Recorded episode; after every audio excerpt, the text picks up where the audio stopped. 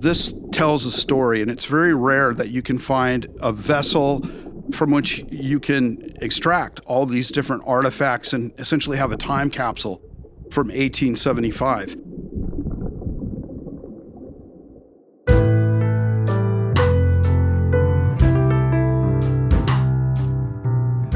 Welcome to Power of Place Stories of the Pacific Northwest. I'm Edward Krigsman. Last time we enjoyed a conversation with Ron Irwin and Earl Bogart of the old B&I Circus store in Lakewood, Washington. And they talked about the store's promotional events that involved wild animals, celebrity visits, and parking lot spectacles.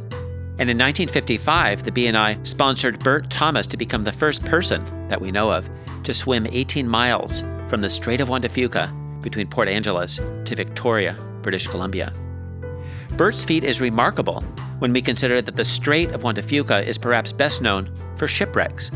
From Shipwreck Point near Sekiu, you can head west into the Makah tribal community centered in Neah Bay and out to the furthest corner of Washington state at Cape Flattery, accessible only by foot or ship, and where you can spot an 1857 lighthouse illuminating the coastal edge of what is now known as the Graveyard of the Pacific Ocean. That lighthouse will also spotlight the stories of today's guests. They made headlines last month after finally discovering the Pacific Northwest's most significant shipwreck, the SS Pacific, which sunk to the bottom of the Pacific Ocean in 1875. And both of today's guests are local underwater explorers. One has been searching for and finding sunken vessels since his childhood in the 1980s, and he's president of the Northwest Shipwreck Alliance. Our second guest has joined Rockfish Incorporated to search for the SS Pacific after operating underwater vehicles for the U.S. Navy. So today we'll explore how the region's most significant shipwreck was discovered 150 years later, after decades of searching. And we'll explore why our guest today succeeded after others had failed. And the answer has more to do with shoe leather and ingenuity than with buying the latest technology. And finally, they say that all seafarers have a bond that crosses time and place. And so today, you'll get to hear firsthand stories from today's shipwreck search crew about connections between the living and those sleeping at the bottom of the ocean. Let's drive around. So let's welcome our guests today, Matt McCauley and Sarah Haberstroh. Thank you so much for being here. We're Thank happy you. to be here. I wanted to start with Matt. If you can just share a little bit about your childhood, where you grew up in the Seattle area, and how diving and underwater exploration factored in. Yeah, back in 1979, I had just finished junior high school. Um, there were two at the time on Mercer Island, one at the north end, very, very cleverly named North Mercer Junior High, and another one at the south end called equally cleverly South Mercer Junior High. And in those days, Mercer Island High was a three year school. So for 10th grade, they dumped us all together. So I was in sixth period life saving class. I was already a certified diver and we had a lifeguard certification. And there was this tall kid in there from South whose dad had seen a Martin Mariner PBM 5 in 1949 when his dad had been out and eating his lunch at Boeing Renton, sitting there by the lake. And along comes this big Navy flying boat across the surface of the lake, and one of the wing pontoons hit a floating log that had broken loose from a log boom. And the, the wing pontoon broke off and it listed to the side. There were doors open on the plane, the size of a 737. It was a big flying boat, and it filled with water, listed, went upside down, and settled into 70 feet of water. So, from the time Jeff was a kid, he'd heard his dad talk about this story, and he had visions of recovering this plane, fixing it up, and flying it. So, he never lost track of that. And by 10th grade, he needed some divers. And I was the crazy guy who was the newly certified diver that would basically do anything with a scuba tank on my back. So we were a natural fit to become friends and work on projects together. And through high school, we did a lot of diving in the lake. We started out by, you know, yeah, looking for that plane, but we also would dive at street end um, steamer landings in Mercer Island in the east side, looking for old bottles and things from the 19th century, and kind of gained our skills looking for steamboat wrecks and some of the other things in Lake Washington, which is just a, its own treasure trove of fascinating objects and wrecks on the bottom.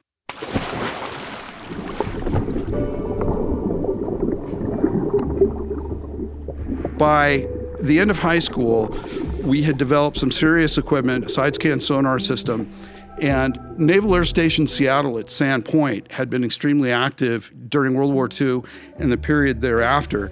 So as a result, you had a lot of aircraft that crashed or ditched into Lake Washington, but you also had some that had had hard landings, that were stripped of their usable parts, then used as fire training aids, were then put on barges and taken out into the lake and just dumped. So the Navy had adopted a position that they would not relinquish ownership of operationally lost aircraft. And we knew that because as little geeks in high school, we were writing letters to the Navy on our, you know, Smith Corona electric typewriter with carbon paper. And you know they were answering us, no, you can't, you can't do anything with these. But they said they didn't have any information on any that were dumped in the lake. Therefore, we assumed, well, they don't want any. And in '83, we found um, a barge load of stripped SB-2C Helldiver dive bombers and Grumman F-4F Wildcat fighters that were in an area on the lake off Champagne Point near Juanita. And so we brought one up in 84 with the intent of selling it for restoration to a collector in Minnesota. And we didn't keep it a secret. King 5 came out and got video of us pulling the thing out at Magnuson Park at the boat ramp. Two young men who hope to be in on the salvage job. Ted Warren shows us tonight just how they find such buried treasure. And we had plans in place and we were getting ready to transport it and, and sell it to this guy. And I had a knock, knock, knock at the door. And again, I'm 19 years old at the time. And there's a guy in a green leisure suit standing there with a big, thick stack of papers. So he said, Are you Matt McCauley? And I said, Yes. And he hands me this stack of papers. And I looked and I read it. And the cover sheet said, The people of the United States of America versus Jeffrey Kenneth Hummel and Matthew William McCauley. Uh oh. So the federal government had filed suit for us. This was a civil case. It was called something called an action in replevin, meaning it was an action to try to get the object back. And we ended up over the course of a year in a lawsuit that actually went to trial in the summer of 1985. And after two days, um, thanks to a pro bono legal team of three World War II vet prominent Seattle attorneys who were all um, veterans of the sea services during the Second World War, we were able to prevail in federal court uh, in front of John Coughenour. And uh, we were awarded title to the airplane. We were able to sell it. But the, the Judge Coughenour was very clear. The only reason we were awarded title was because the Navy had intentionally abandoned it. And had it been an operational loss, we couldn't have just picked it up and sold it. So, based on that, we went back in 87 and pulled up the other two Helldivers and the other two Wildcats, sold those off to different private collectors, and uh, you know we continued some diving projects and some some other things into the early 90s. But Jeff Jeff kind of stuck with this and went into the marine field.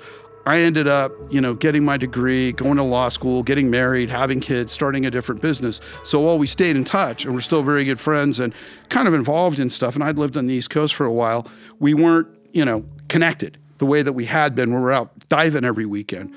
And so it was really Jeff who, um, starting in 85, 86, kind of, you know, we were first talking about the Pacific, and it kind of went from there. So it was really his efforts from that entire time that led us into the Pacific stuff.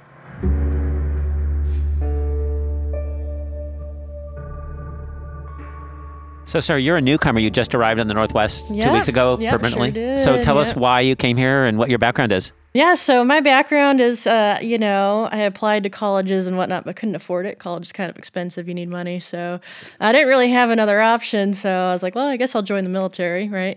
Uh, and so, yeah, I joined the Navy. And then I was in the Navy for about nine years. Uh, my first tour was on a destroyer. So, you know, got, got broken into going out on the ocean and doing deployments and that sort of thing. After that, I went to an EOD unit because I was like, oh, I want to I want to do something more tactical and go like, you know, green gear comms, I guess is what you would call it. And um, what's EOD stand for? Uh, explosive ordnance disposal. So oh. we were explosive ordnance disposal, mobile unit one, and that was uh, out of San Diego. So I was there for about I think five years. And uh, I, when I first got there, I just kind of sat in an office for my first year, and I was like, "This isn't this isn't working for me, right?" I was like, "I need to I need to do something. I need to go and deploy." And so uh, I begged and borrowed enough, and they sent me to a underwater uh, vehicle school, so unmanned underwater vehicle is what the, the military calls them. And so from there, I was able to learn that skill, deploy, went on deployment to Bahrain, forward deployed to Djibouti and Oman, and you know did a couple little missions and whatnot and operations, and then uh, came back and I did that for about five years. Got out of the Navy, um, and then I got asked, "Hey, do you want to uh, start up?" The program of record for the UUVs, unmanned underwater vehicles, for the uh, we love our acronyms in Naval Special Warfare, NSW, guys. So then, uh, yeah, this came up, and uh, I got a call from Jeff one day. How did it come up? Um, so we had a mutual friend, uh, so, so a friend of a friend, and this is, I mean, gosh, like three or four years back. Jeff was looking for investors, and uh, so I was like, you know, what, whatever. I'm, you know, single person. If I if I lose some money, it's not a big deal. So, um, did that, and then you know, just what a couple months ago, November, uh, he called me up and was like, "Hey, so you know, we think we found the thing. Do you want to come out with us? And uh, we just need to recover a piece of it. That's really all we need to do." And so I was like, "Yeah, sure, why not? That sounds great." So went out as a ROV, remote operated vehicle pilot, and it was my first time diving on the Falkor is the name of the robot that we took out. And, uh, you know, checked out the bottom and you can see the ship and it's really cool. You're looking at the side scan imagery. And, and uh, yeah, I was able to find something on the bottom, brought it up, and it ended up being uh, an actual piece of wood from the wreck. So, yeah, it was really, really awesome.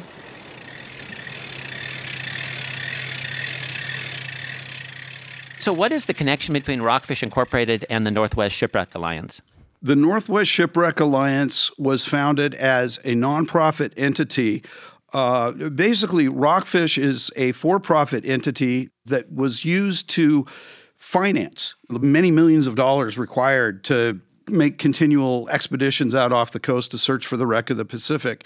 Um, within Rockfish, there are investors that will receive a return on their investment based on the express cargo is what it's called. That is to say, uh, gold and things that are in the in the ship safe that were insured. All the relics and everything else that is found have been gifted to the Northwest Shipwreck Alliance. And one of the great things about that is it will keep the entire collection of relics intact. Those will not be sold. The goal is to keep them all in one collection that will be put on display in the Puget Sound area in hopefully a new maritime museum. So you know you won't see things like the the linens and the steamer trunks and the tools and the dishes and the various things that are likely to be uncovered from the wreck by Sarah um, showing up on eBay. They're all going to be kept together.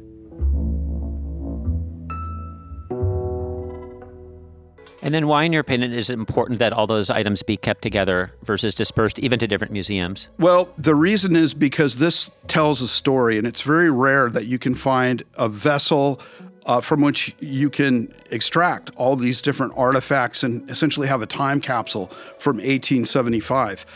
Jeff and I have long felt, in most of what we've done over the decades, that we are simply uh, conduits to be able to recover the history. So, for example, the World War II airplanes that we pulled out of Lake Washington are all in the process of being restored. They went to museums because we were an ability, we had the ability to pick them up and get them into the hands of people that could then display them to the public and show them to everybody. Likewise, in the case of the of the Pacific, it's a, a huge event in terms of local maritime history.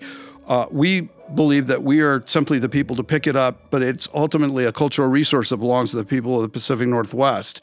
So we want to make sure it all stays together so that people, you know, hopefully decades down the road, little kids are going to do a field trip, they can see these things and still know what happened to these folks in a in a wreck that is for most people have been long forgotten.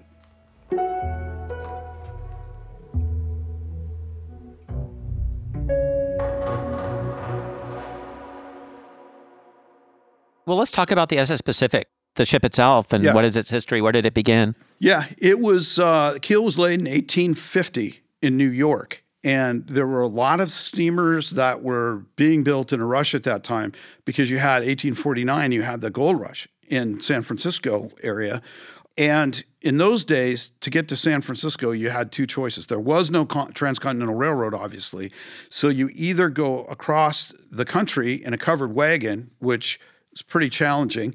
And if you can avoid it, it's good to avoid that. You can only do it at certain times of the year.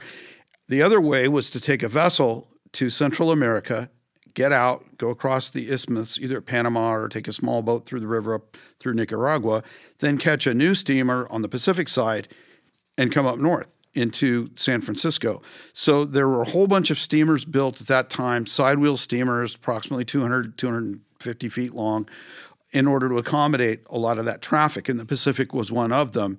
Uh, spent a number of years running on that route from the East Coast down into Central America out of various cities um, on the East Coast, and then was brought around the Horn, around South America on up to the Pacific side, and spent the, the rest of its life on the Pacific side of things, shuttling people from Central America up into California, and then a little bit later uh, through various owners, different steamship companies, going up and down different routes on the West Coast, you know, different parts of California and up into Victoria and into Puget Sound.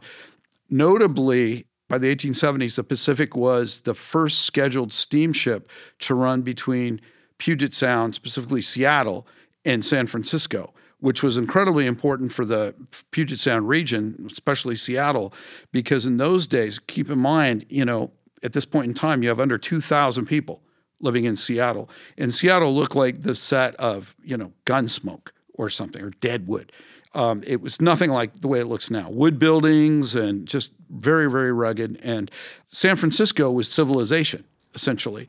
So that was the the area's connection, regular scheduled connection with civilization. It was reasonably fast. You didn't have to wait on the wind because you had these two side wheels churning and churning to, to get you between different points. So the, the Pacific would serve um, Victoria, uh, Seattle, Port Townsend, and uh, Tacoma, and waypoints in between to pick up grain or what have you.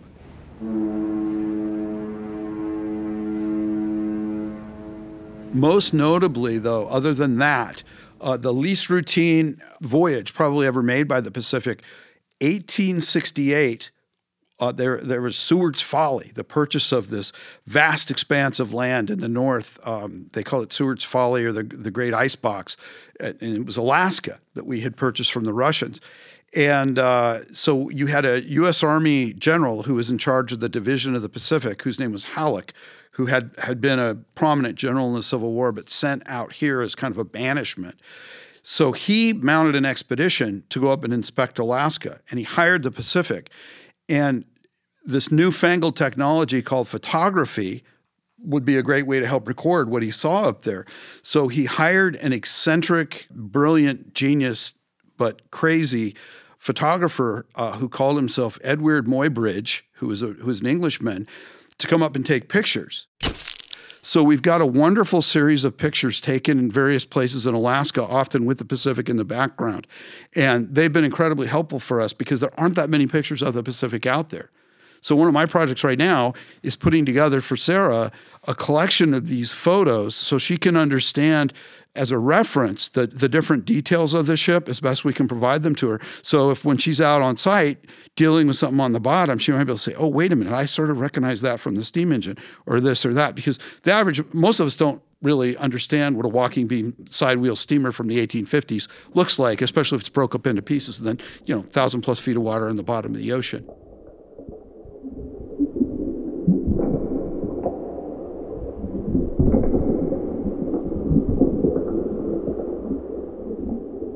So let's talk about the loss itself. When it went down, why it went down, what are the circumstances? Well, it was making a routine call in the Puget Sound and Victoria area um, in November 1875. Uh, the captain was a 35 year old brother in law of Jefferson Davis, who had been the president of the Confederacy during the Civil War. Uh, he was named after his brother in law because his older sister uh, was newly married about the time he was born in the 1840s. And her husband, Jefferson Davis, had been wounded in the war we had in 1847 with Mexico. So they weren't sure if he was going to live. So, in his honor, they, they named, the in laws named their new baby boy after after his brother-in-law, which explains the age difference. And he was uh, more or less raised by his older sister, and he grew up in the D.C. area. He was from the South, but he he was the kid of you know his uh, Jefferson Davis had been the Secretary of War and he'd also been a congressman. So while Jefferson Davis was as a kid you know, yeah, he was a Southerner, but he was also fairly cosmopolitan. All of his friends were kids from other elected representatives' family, and he, you know, went to boarding school in New Jersey. Uh, so he, after the Civil War, had gone to sea, um, worked his way up, become a captain out on the West Coast, and had relatively freshly been awarded command of the Pacific. So the Pacific came into Puget Sound, went down to Tacoma, picked up some cargo down there, came to Seattle, picked up passengers and cargo, went to um, Everett area, picked up some more, over to Port Townsend, over to La Conner, then into Victoria. And in Victoria at the time, you had a major gold rush in what was called the Cassiar District in uh, north, very northwest BC. It's one of those gold rushes that most people don't even know about but you had all kinds of miners flocking at the dock to get on the ship to go down to um, San Francisco because that's if you went to San Francisco with your gold, there were more um, businesses there that would do assay work, so you could get a better value, better exchange rate essentially for your gold than the few that were up in Victoria. So a lot of these guys wanted to go down there to maximize the value of their gold. So you had miners, you had other individuals, prominent business people from Victoria and what became uh, Vancouver. Um, there was a a journalist who was the editor publisher of what had been the newspaper up there, which had been called the British Colonist, uh, named David W. Higgins. And he was on the dock that day and observed the whole thing. And he knew over a hundred of the bc area people who had been passengers on the ship. So one of the big questions is how many people were on the ship because you had people rushing to get on. They weren't it wasn't like the titanic or something where everybody's name is taken and it's very dignified they they were giving away tickets at bargain rates just to get the people on the vessel.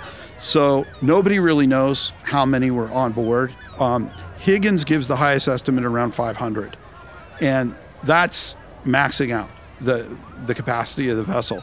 It was so loaded that the ship's carpenters, after they got underway from Victoria, were making bunks in the open um, decks and salon areas uh, out of boards and things to give these people a place to sleep that had paid for higher level accommodations.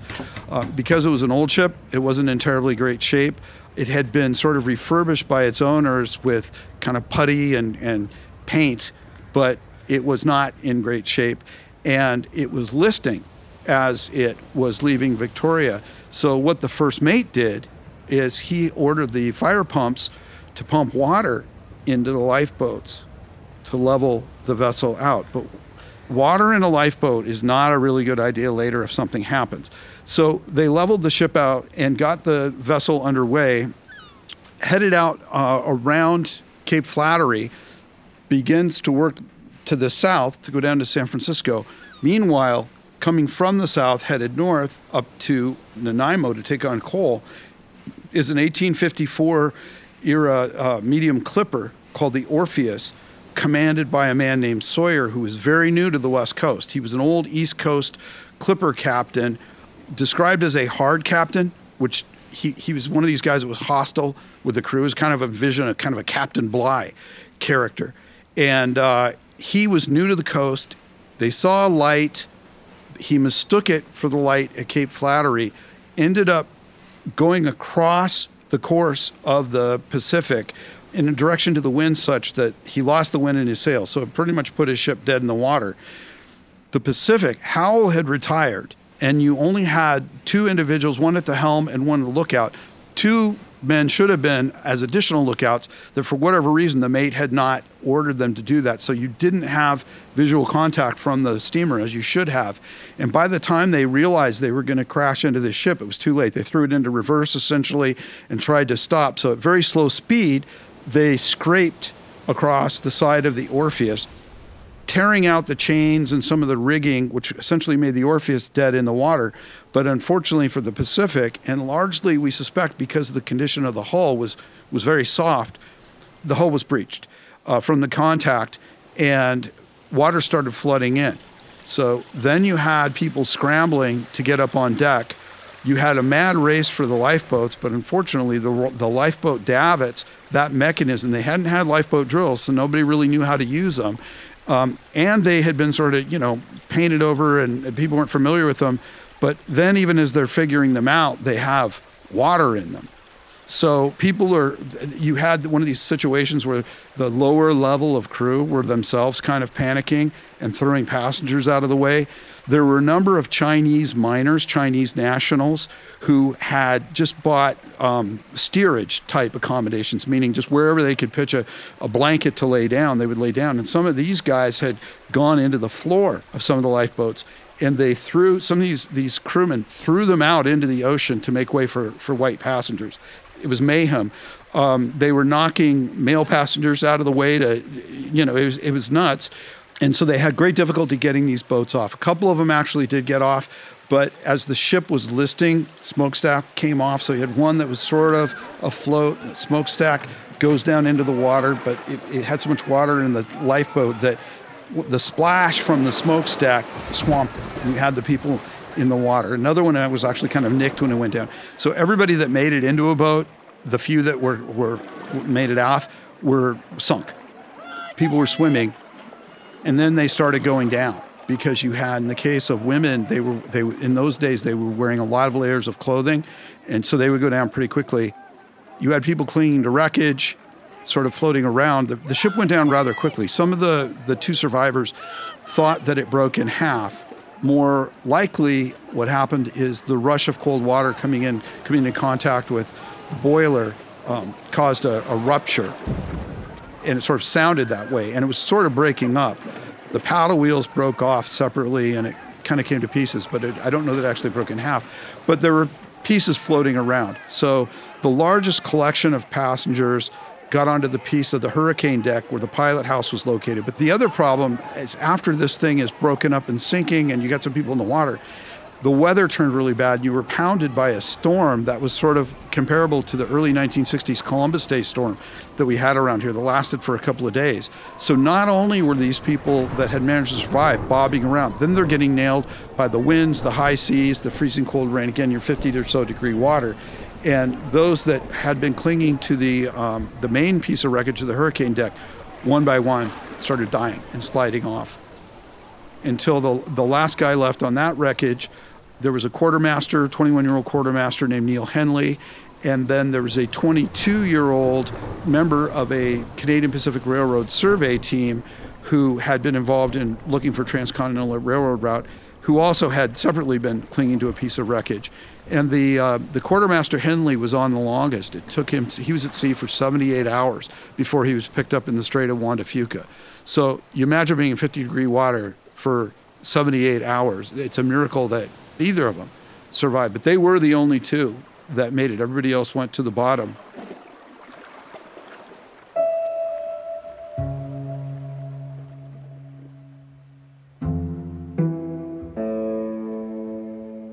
So, whose fault was it? Well, there was an inquest. There were two inquests. The better inquest was the Victoria coroner. That was the cleanest one. And they had no jurisdiction, though, to do anything. It was Canadian, it was American vessel, American waters. The San Francisco proceeding, the San Francisco inquest, the, the proceedings were sealed. And you essentially had the, the agency that had signed off on the seaworthiness of the hull and machinery sort of investigating itself. So it's one of those old things. We've investigated ourselves and we found out we didn't do anything wrong. Uh, so nothing ever came of it.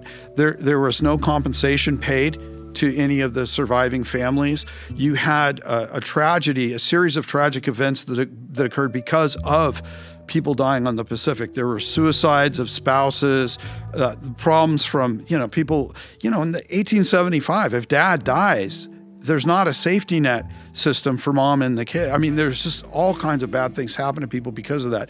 So it was long remembered um, in the area. Practically everyone in Puget Sound or Victoria had some connection to someone who died on the Pacific. You said it was like 9/11 in a way, in Yeah, the sense, the magnitude of it. Yeah, for for our area, and and there was tons of people, you know, that became prominent later that were almost stories of them almost being on the ship, and for one reason or another didn't. But yeah, it was uh, it was a huge disaster for such a small population here at the time.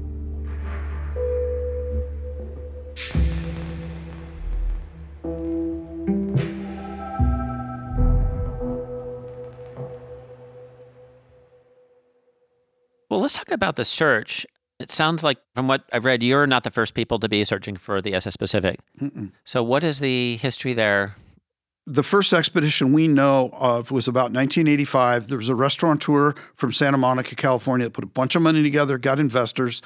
Young Jeff actually tagged along. Let the, he let Jeff go.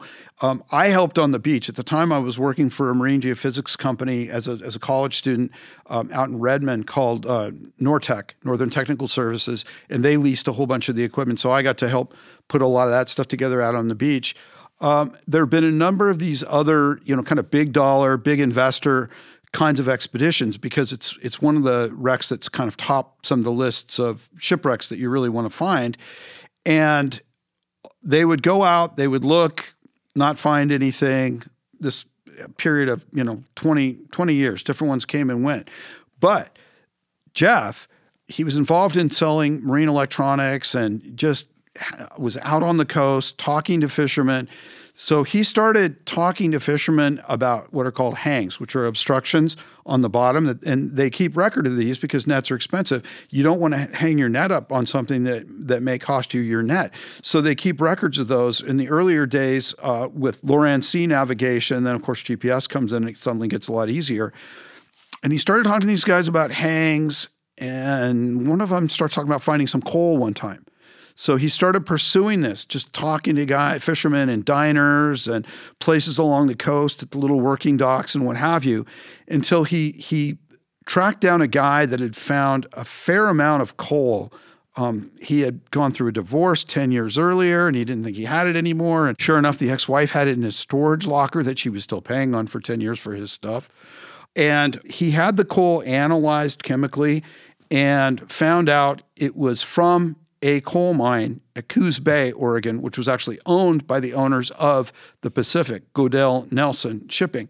So he was able to correlate the location of this coal with the high likelihood that it had been part of the Pacific. That helped him really narrow the search with the side scan equipment. So he started pinning it down. It's kind of a tricky area bottom to search, and you can't hit this thing from every angle and, and see it. That's why some of the people missed it too. So it was a real tricky target to be able to to find, but he he knew where to really focus his search because of that coal, which is pretty remarkable. None of these competing groups got out and did the shoe leather, you know, at the Greasy Spoon diners at 5 a.m. in the fishing towns to be able to talk to these guys and who were very free with their information, gave him all kinds of stuff. And he got 1850s era charts that were the charts that would have been in use in 1875. He examined the current tables and the winds, and I mean, just he did a really, really thorough analysis. So it all fit together. But that's another thing none of these other groups did is putting together these kinds of little extraneous links. They sort of thought they could come down, lease a bunch of equipment, do their offshore survey, and just find it, and wasn't that easy.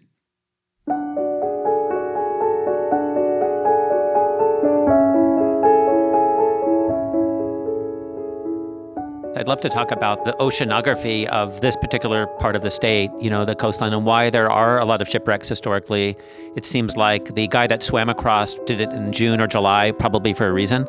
So there's probably weather patterns and so forth. And so for Sarah, you've traveled the world and probably seen all sorts of underwater conditions. Oh, absolutely. You know, and obviously, Matt, you're born and bred here, and you got your apprenticeship in lakes versus deep ocean.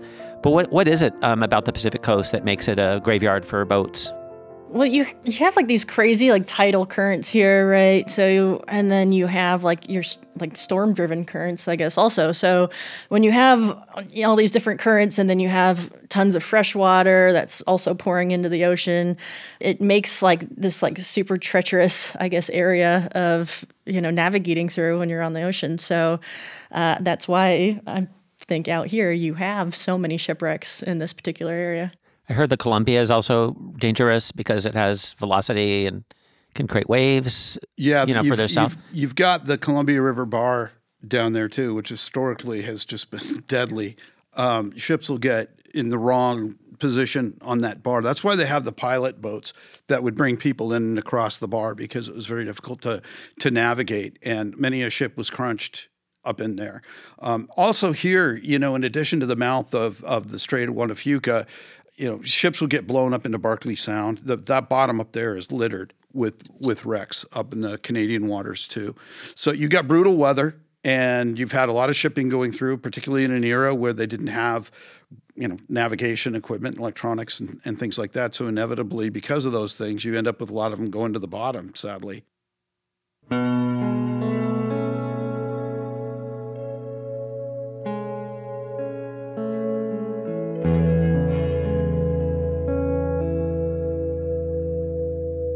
Sarah, can you share your first time that you encountered it visually, that you first saw it underwater?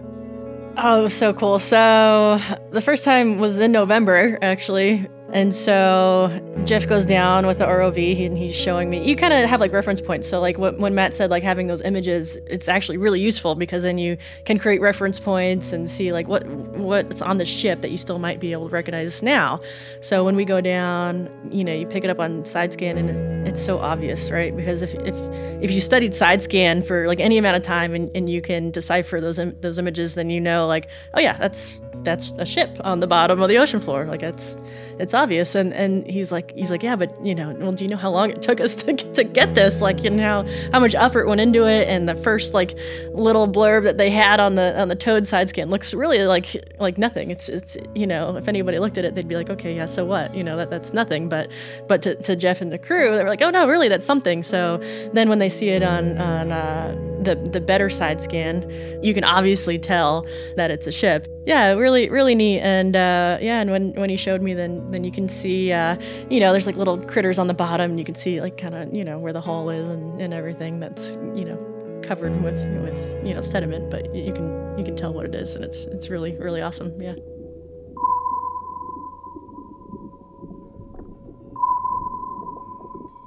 So let's talk about the technology that was used, and you know maybe Sarah can comment on that. So there's a human story, right? Obviously, Jeff was willing to just talk to people in fishing towns and piece together data from coal that was saved, but there's also technology that was important to the process. Can you kind of bring us under the tent in terms of the sort of technological story? So you have these devices that's a for this they use a towed device. So pretty much you're you're towing this big device that's putting out sound, right? And so it puts out these pings and every ping you get a return. And so that return will be different based on what material it is. So say um, say I'm looking for something metal on the ocean floor, you're gonna have a really bright return from that from that noise you're putting out. Uh, if it's like a silt, you know, silt bottom type, it's just going to soak up th- that noise, right? And you're going to have like a dull return. So whenever you're looking at sonar, you're looking for for those bright returns. Um, so a bright return would indicate uh, like a man-made object or something made of metal. Uh, you do get a return from wood, not so great, right? Because wood is porous, so it does it kind of soaks up the sound, right? Do whales use is this anything like Oh, absolutely. whales do? Just like that. That's that's great. Yeah, just just like how whales put out, you know, this noise in the water, or you know, sharks have their own kind of like sonar, I guess you could They say, do? right? So they have like, you know, to be able to see uh, where they're going, and uh, or bats. We use bats a lot when we're comparing sonar and when we're when we're teaching about sonar because that's what bats do, right? They put out sound to, to be able to see where these bugs and, and whatnot are. So, so yeah, same same exact thing with with side scan. So, uh, the first thing that was used was a was a towed side scan. So it's just behind the ship, and you you do this thing called you mow the lawn, right? So you have a big area that you want to cover, and you just you you pl- you're playing your tracks, and you just drive up and down, up and back, back and forth, and then you have somebody sitting there that's looking at, at the data as it's coming through. So it's called the waterfall. So it's just sonar data that's that's up coming up on your screen, and you're just you're you're looking to see you know if there's any of those bright returns, and then you're also looking at the sa- the size, right? So if the ship's sitting this way and, and you're hitting it with these with these light beams, you're only seeing this this one face of the of the ship, right? So that might not be a, a huge target. So so that maybe it's only like five meters that you're that you're getting these returns off of. Uh, but as soon as you hit it from a different direction, now you're getting return off of this entire area so you can actually see the size of the ship so you know you do have to cover a huge area when you're doing a, a towed sonar but you also have to do it from from different perspectives right? So you might have to go and you hit this area okay we didn't see anything. Well now let's let's turn everything 90 degrees and do the whole thing over again. So it's really time consuming and it's it's a, a lot of effort to to find something like this in that big of an area. And so um, you know, if you go on the website, you can see these little, all these little plots, and, and it's kind of cool because it shows the different like little squares of, of where they covered, and you can see like, okay, well, they thought it was here, but really, you know, it was it was pretty far out of where he originally had thought because of like these crazy currents uh, from the day. So, So it's very time consuming work, but it sounds like yeah. the coal, like that, doing that type of detective work allowed you to focus in a relatively focused area. oh, absolutely, yeah. And But even then, it was a lot even of. then, it's still a huge area to cover. Yeah, big? and- it's a pretty good size area. I mean, there's a lot of real estate out there to look at, as she's describing as mowing the lawn, where you're just going, you know, making systematic passes. Exactly. Yep. Um, yeah. So after you know he found the location or what he thought was was the ship, then um, you know went down and explored that area with the ROV. So he he developed all of these like really cool devices and like this camera sled and these different things that you could pull along the bottom to pretty much like catch anything. So he did actually catch something and he caught a fire brick. And so at first he was like, "Oh great, a brick," and kind of like threw it oh, they didn't throw it away, thank, thank goodness, but he just like put it to the side and didn't really think anything of it. Well, then, you know, when he looks at it, he was like, oh, wait, there's actually like a little marking on this. And then the one side's like, you know, completely burnt. That's weird. And from Matt's story earlier, remember there was kind of a, I don't know if it, it was explosion would be the right term, but, but there was, you know, something that happened and, and it was a fire break from the boiler. And uh, so, yeah, so he had that piece also. So now we had, you know, that piece to go off of and then we went down with the ROV and we were able to get the piece of wood. But they also have explored you know there's a debris field and so there's all like you know these other components that are that are linked together. And and so it's really cool to see the debris field and then the ship and you can tell you know where everything kind of ended up. And that also tells a story right? Because it's like okay mm-hmm. well at some point the ship was here you know all of these things fell off these paddle wheels the, the spokes and then the ship itself ended up here. So you can tell a lot by by how you know how fast the ship went down you know?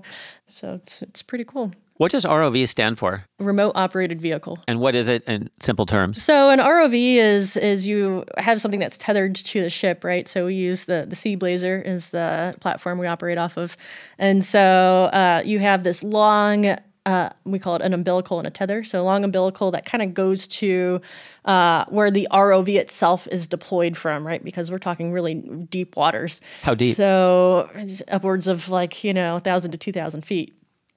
So uh, you get this cage, you call it to close to the bottom, and then you can deploy the ROV from there, and then you have a tether that links the two, and then you get real time data that's going through, and you can just drive the ROV around and, and explore the ocean, and it's it's super cool.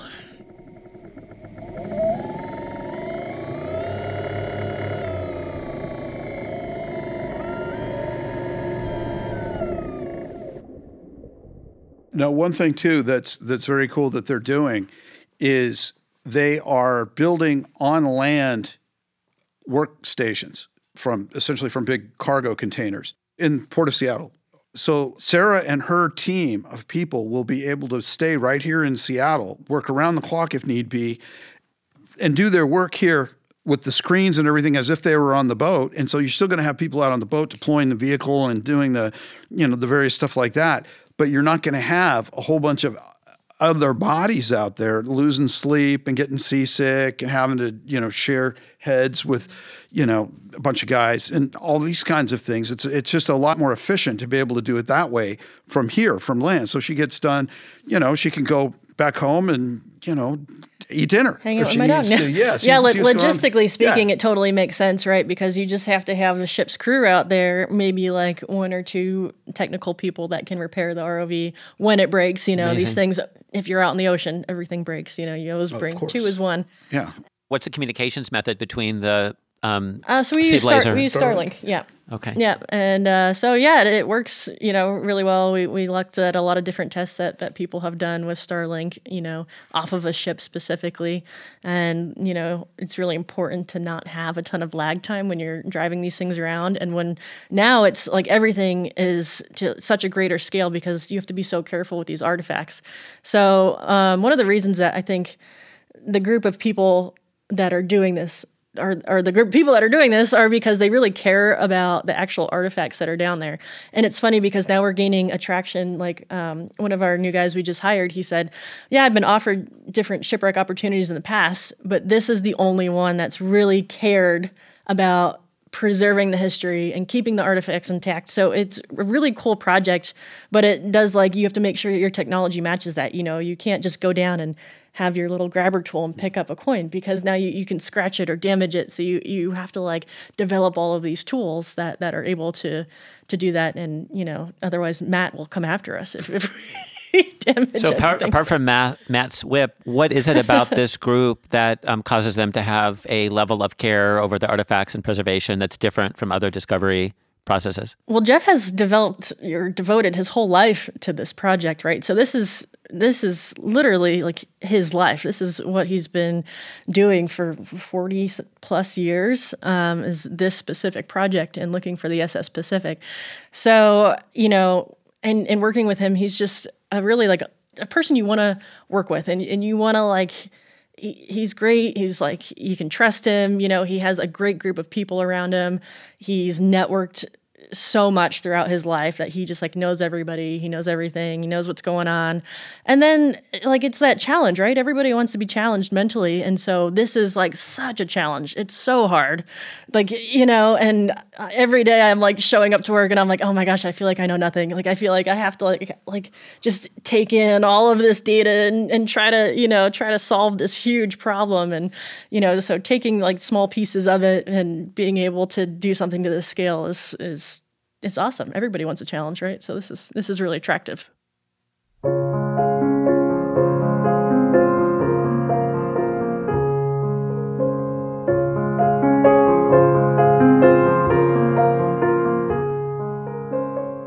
How much profit is there? How much? I mean, it sounds like it's there's a lot. There's gold under there. You'll Sarah, you might be the first one to see it.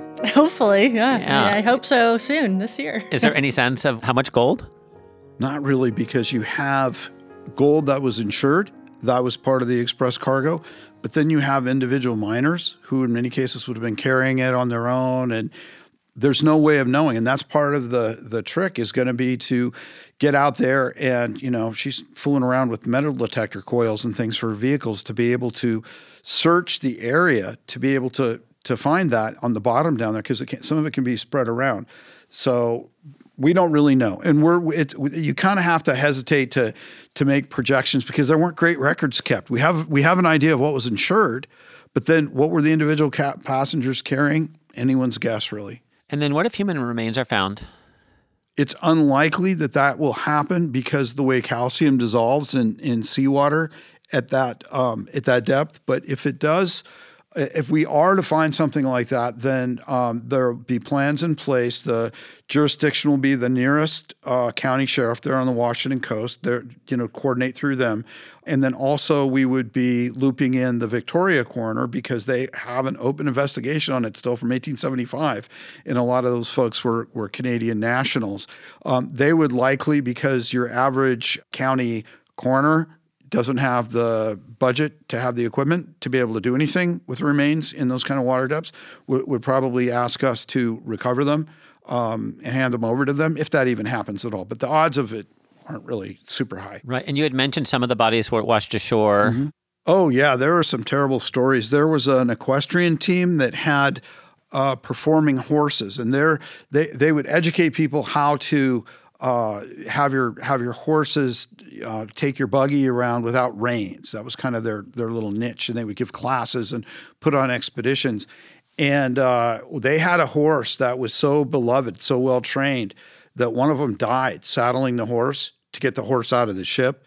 And they went down into the hold to save the horse, and they saddled the horse, and the horse's body was found floating with the saddle on there. We think the person likely probably was going to saddle the horse up and then get on the horse and try to get the horse to swim into land, not really understanding where they were. But it was touching that their one of their first impulses was try to save this this animal that they had, you know, such an important part of their lives. Uh, there's a young lady from Victoria named Fanny Parker who's only 18 years old, and it was so odd because all these bodies are blown around all over the place, and some never found again, some washing up various places, the Washington coast, Strait of Juan de Fuca, Vancouver Island. Um, she actually was carried by the current, her, her remains, all the way down the Strait of Juan de Fuca and washed ashore on the north side of San Juan Island, practically within eyesight of her family home in Victoria. So it was just really odd that she ended up practically washing back up where her mom and dad lived.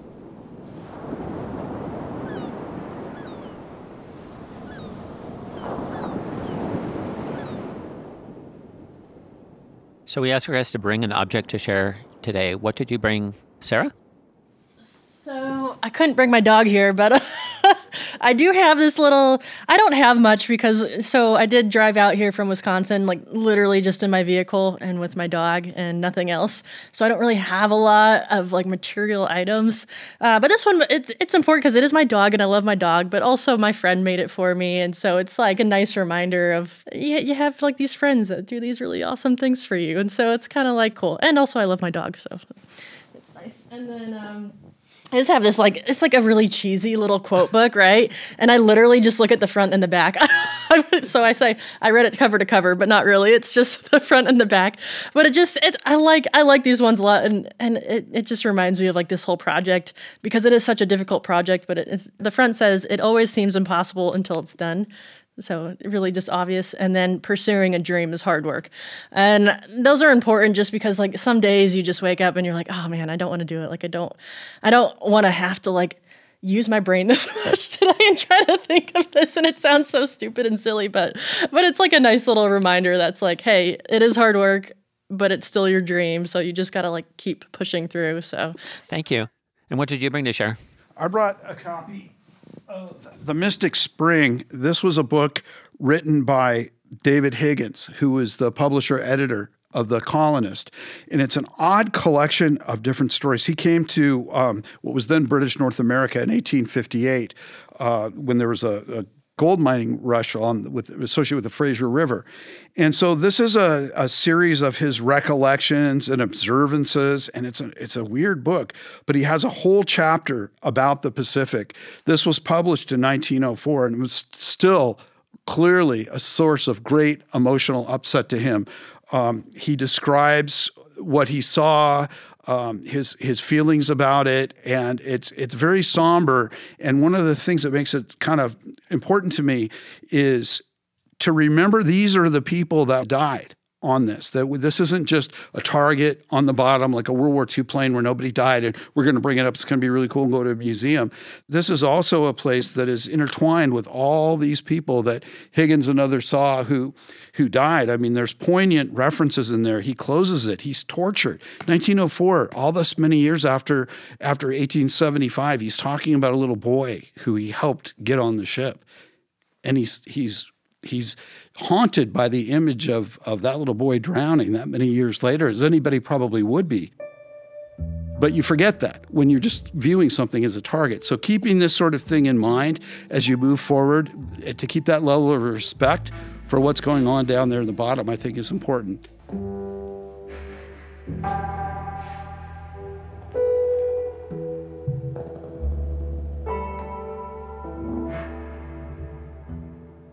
And we ask our guests to share a place that matters to them in the Pacific Northwest and wondered if you had. Gosh, yeah, I haven't been here that long to I mean, we were in the Olympic National Forest, you know, and we stayed out there for the weekend and oh my gosh, it's so gorgeous. I can't wait till the summertime and explore and do some hiking out there cuz it's just like unreal. It's so yeah, that's it's, it's the world's it's, only temperate rainforest. It's, it's a remarkable so cool. place. It really really is. So I think I'm going to spend a lot of time there in the next couple of years. Awesome. How about Matt? Mine is weird. I would have to say that mine is the bottom of Lake Washington. And I've been swimming with a mask since I was a little kid at Juanita Beach, you know, in the late 1960s, early 1970s, then snorkeling, and then finally scuba diving by 1979.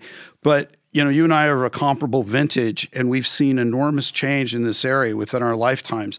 Over in Kirkland, for example, the pastures I used to play in as a little kid were uprooted and turned into subdivisions with, you know, late 1960s, early 1970s tacky split level houses. And now I'm at a stage where a lot of those have become teardowns and have kind of aged out. So there, has been rapid change very quickly through my life. But the one thing about Lake Washington and the bottom of the lake is it looks exactly the same way now as it did when I first saw it. So it's one of those little reference points for me where there's been literally no change at all throughout my entire lifetime. Is there anything down there that you would like to find that you haven't found yet? There are some things probably that we would like to find, but there are some things that we have found that we haven't brought up yet. One of your guests, a couple of episodes back, David Williams, was talking about the coal cars, for example. Um, we've done a lot of ROV work in, on those. These are these are coal cars that coincidentally sank in the lake in 1875. They rolled off the end of a barge in a big in a big storm. We'd like to recover a couple of those for appropriate museums. Um, so there, there's a lot of interesting things still on the bottom of the lake. Everything from 1,200 year old trees to the coal cars, World War II planes, all, all kinds of things, steamboats from the 19th and early 20th centuries. It's, it's, a, it's a great place for relics too because it's fresh water, it's dark, it's low oxygen, so things have a tendency to stay pretty well preserved. And I love the fact that you were confronted by the U.S. Navy, and now we have someone who just left, right, sitting next to you. I think it's great. I do. yeah. Great. Well, thank you both for being our guests today, Sarah and Matt. Thank you. Thank yeah, you what a pleasure. Us. Okay.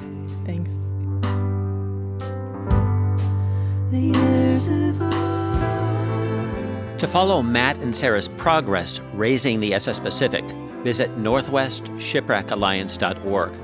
Here you can also learn about their educational programs for schools, as well as their open source tools, which you can use to recover your own underwater treasures. Join us next time for a conversation with graphic artist Art Chantry, a national treasure whose work personifies the outsider ethos often associated with the Pacific Northwest. Chantry, who claims to be more archaeologist than artist, advocates for a low tech approach to design, one informed by a fluid and all consuming appreciation for what he describes as American trash culture. Art's prolific production encompasses logo and magazine design. He was art director for the Seattle based music biweekly The Rocket in the 1980s. But he is best known for the posters and album covers for bands such as Nirvana, Mudhoney, and Soundgarden, associated with the Seattle based record label Sub Pop and with the bands associated with Estrus Records in Bellingham. And while Chantry insists that his designs, identifiable by bright colors, wild lettering, and ostensibly slapdash, but carefully considered color registration, are merely pop culture artifacts and not fine art, they have nevertheless been exhibited at the Museum of Modern Art, the Seattle Art Museum, the Smithsonian, the Rock and Roll Hall of Fame, and at the Louvre. So, to learn more about the paradoxical art chantry, you'll have to join us next time on Power of Place. Thank you for joining us today. Audio engineering and sound design by Daniel Gunther, with photography by Brandon Williams. Administrative support from Mary Barbour, and theme music written by Tomo Nakayama and performed by Grand Hallway with additional music written by Andrew Weathers, as well as by Ryan Love and performed by Fox Hunt. We record on Coast Salish land at the Jack Straw Cultural Center in Seattle's University District. I'm Edward Krigsman, and you've been listening to Power of Place Stories of the Pacific Northwest.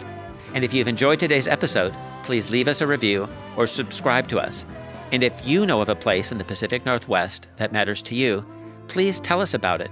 We'd love to share your stories